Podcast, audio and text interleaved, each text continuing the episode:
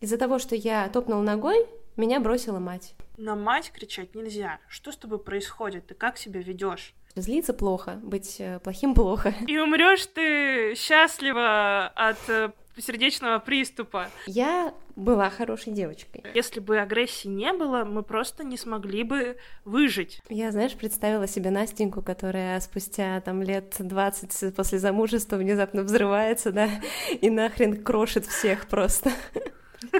Хоррор-фильм «Морозко». 20 лет спустя. Часть вторая. Месть Настеньки. Чем чревато подавление злости? Первые три сессии у меня был стендап. Злость — это чувство, которое разрешается мужчинам преимущественно. Мгм. Женщинам нельзя. Но с психологической точки зрения это, конечно, жесть. Сдерживать злость — это тоже против природы.